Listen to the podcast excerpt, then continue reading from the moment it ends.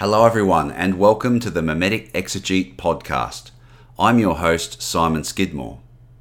In the last episode, we began our study in the book of Joshua.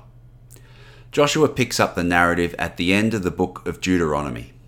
Moses transfers his spirit to Joshua, who is then commissioned to lead the people of Israel into the promised land. In chapter 2, Joshua sends spies on a recon mission that gets sidetracked. Rather than completing their mission and reporting back to Joshua, these spies decide to spend the night with a prostitute. When the two spies are exposed, they are forced to flee, but eventually find their way home to safety. Upon their return, the spies update Joshua on the details of their mission and excitedly proclaim, Truly the Lord has given all the land into our hands, even all the inhabitants of the land melt away because of us. In other words, the people draw courage from their enemies' fear and trepidation, which contrasts Joshua's command to be strong and courageous. Those who are bold and courageous actively pursue their desired objects without hesitation. But those who melt with fear have already forsaken their desired object and no longer have any will or motivation to fight. Such is the case of the people in Jericho, who will soon be annihilated by their Israelite enemies. Let's continue reading now from chapter 3, verse 1. Then Joshua rose early in the morning, and they set out for Shittim. And they came to the Jordan, he and all the people of Israel, and lodged there before they passed over. At the end of three days, the officers went through the camp and commanded the people As soon as you see the ark of the covenant of the Lord your God being carried by the Levitical priest, then you shall set out from your place and follow it. There shall be a distance between you and it, about two thousand cubits in length. Do not come near it, in order that you may know the way that you shall go, for you have not passed this way before. Then Joshua said to the people, Consecrate yourselves, for tomorrow the Lord will do wonders among you. And Joshua said to the priests, Take up the ark of the covenant and pass on before the people. So they took up the ark of the covenant and went before the people. The Lord said to Joshua, Today I will begin to exalt you in the land, in the sight of all Israel, that they may know that, as I was with Moses, so I will be with you. And as for you, command the priests who bear the ark of the covenant, when you come to the brink of the waters of the Jordan, you shall stand still in the Jordan. And Joshua said to the people of Israel, Come and listen to the words of the Lord your God. And Joshua said, here is how you shall know that the living God is among you, and that he will without fail drive out from before you the Canaanites, the Hittites, the Hivites, the Perizzites, the Girgashites, the Amorites, and the Jebusites. Behold, the ark of the covenant of the Lord of all the earth is passing over before you in the Jordan. Now, therefore, take twelve men from the tribes of Israel, from each tribe one person, and when the soles of the feet of the priest bearing the ark of the Lord, the Lord of all the earth, shall rest in the waters of the Jordan, the waters of the Jordan shall be cut off from flowing, and the waters coming down from above shall stand up in one heap. So when the people set out from their tents to pass over the Jordan with the priests bearing the ark of the covenant before the people, and as soon as those bearing the ark had come as far as the Jordan, the feet of the priests bearing the ark were dipped in the brink of the water. Now the water overflows all its banks throughout the time of the harvest. The waters coming down from above stood and rose up in a heap very far away at Adam, the city that is beside Zarethan and those flowing down from the sea of the Arabah, the Salt Sea, were completely cut off, and the people passed over opposite Jericho. Now the priest bearing the Ark of the Covenant stood firmly on the dry ground in the midst of the Jordan, and all Israel were passing over on dry land until all the nation finished passing across the Jordan. When all the nation had finished passing through the Jordan, the Lord said to Joshua, Take twelve men from each tribe, one man, and command them, saying, Take twelve stones from here, out of the midst of the Jordan, from the very place where the priest's feet stood firmly, and bring them over with you, and lay them down in the place where you lodge tonight. Then Joshua called the twelve men from the people of Israel who had been appointed, a man from each tribe. And Joshua said to them, Pass on before the ark of the Lord your God into the midst of the Jordan, and take up each of you a stone upon his shoulder, according to the number of the tribes of the people of Israel, that this may be a sign among you. When your children ask in a time to come, What do these stones mean? Then you shall tell them that the waters of the Jordan were cut off before the ark of the Lord, when it passed over the Jordan. The waters of the Jordan were cut off. So these stones shall be to the people of Israel a memorial forever.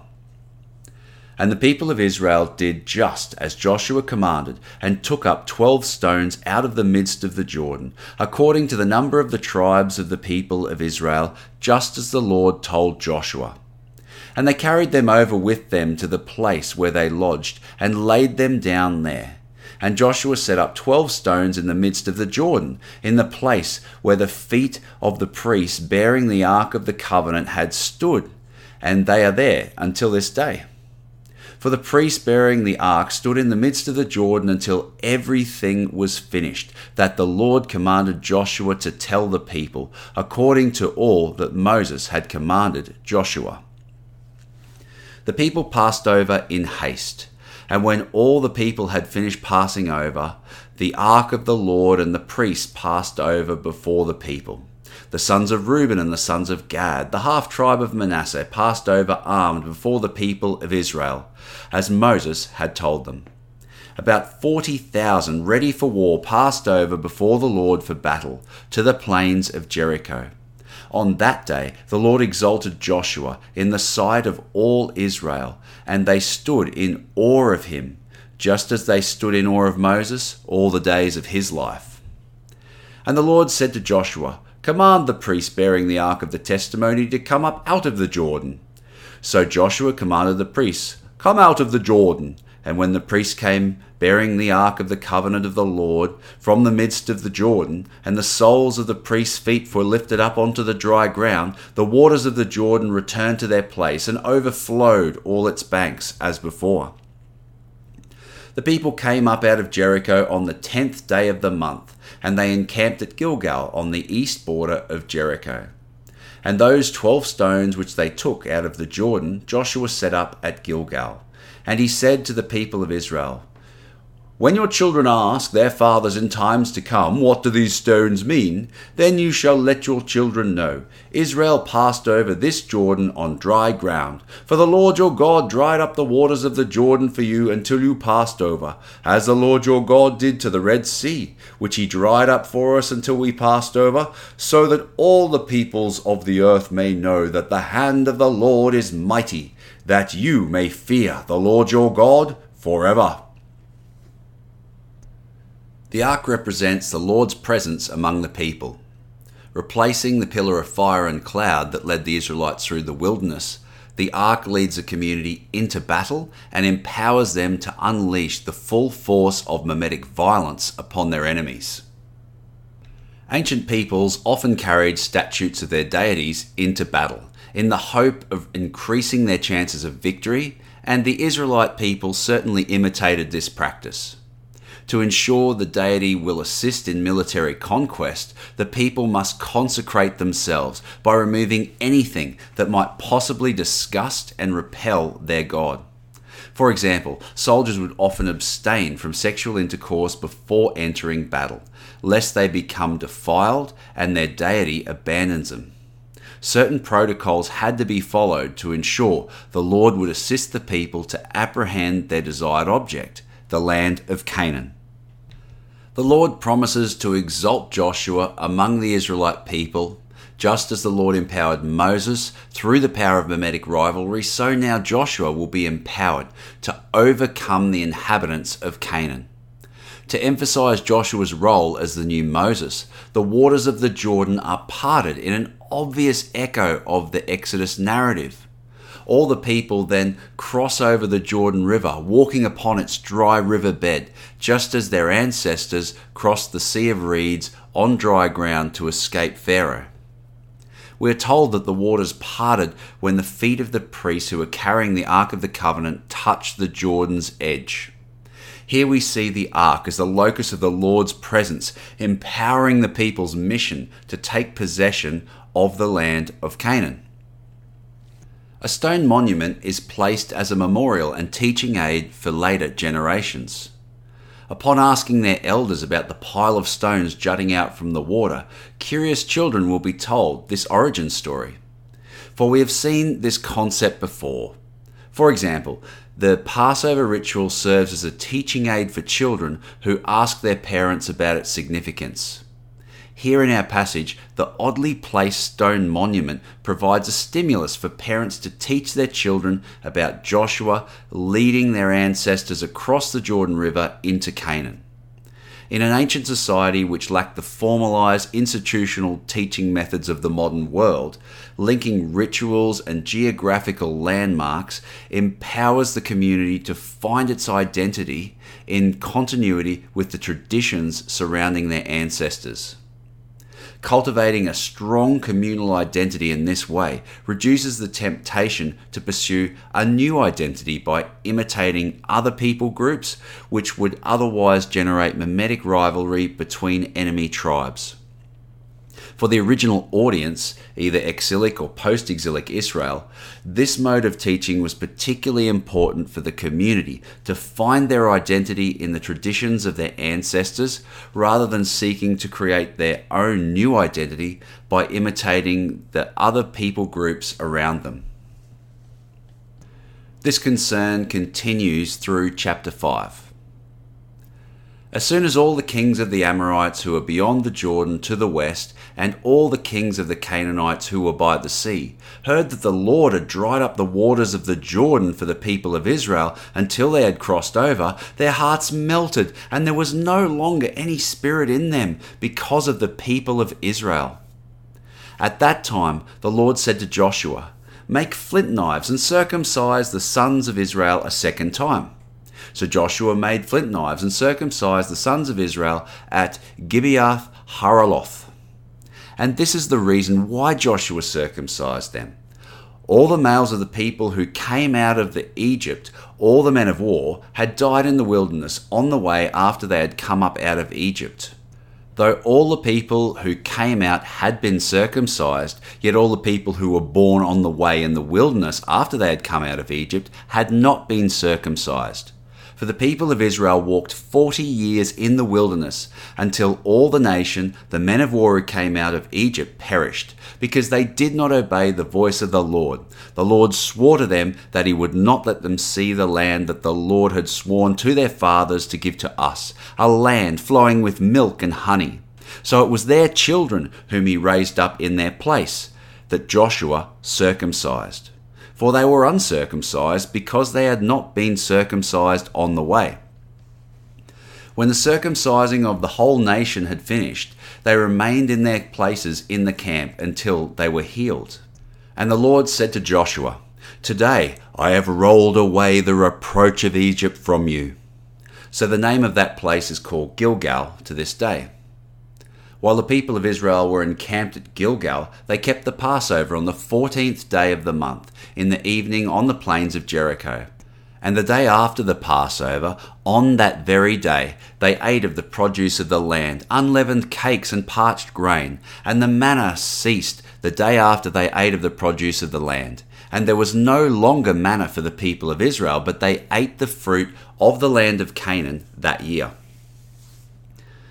Continuing in the tradition of their ancestors, Joshua circumcises the generation of Israelites who were born in the wilderness. Again, this act creates a common identity and draws the people together as they are all inducted into the same sacred community through the same rite of passage undertaken by their ancestors. The people begin to identify with their patriarchs rather than their slavery in the land of Egypt the Lord states that today he has rolled away the reproach of Egypt. In other words, that chapter has passed, it's finished, the book has been closed. The people must never see themselves through the eyes of Pharaoh, who views them as slaves and tools to build his empire.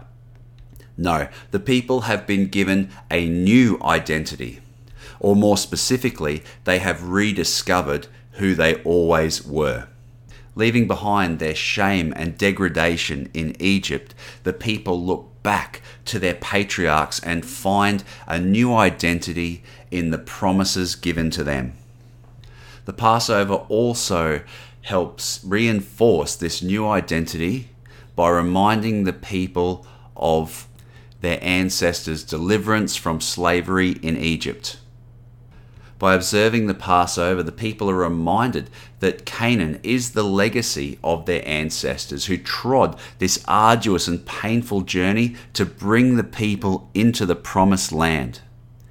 Through these rites of transformation, the people accept the responsibility and privilege of realizing the promises made to their patriarchs, including taking possession of the land of Canaan.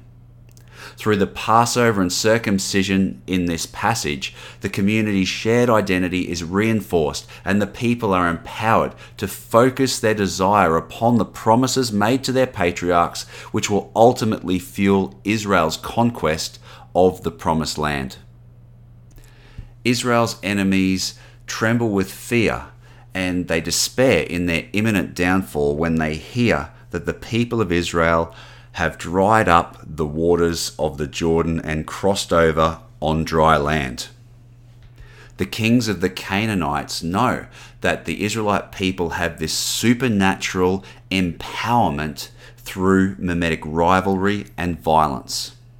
By contrast, the Canaanites have lost all hope of retaining their desired object of the promised land. Thanks again for joining me on the Mimetic Exegete podcast. If you'd like to continue the conversation, you may do so on the Mimetic Exegete Facebook group. Until next time, may the Lord bless you and keep you.